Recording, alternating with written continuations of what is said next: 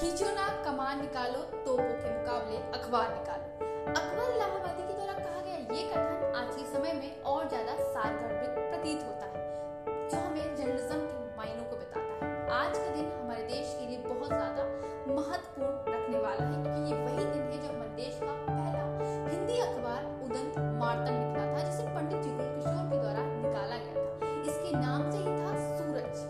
हमारा एक प्रकाश देने का काम ये अखबार करता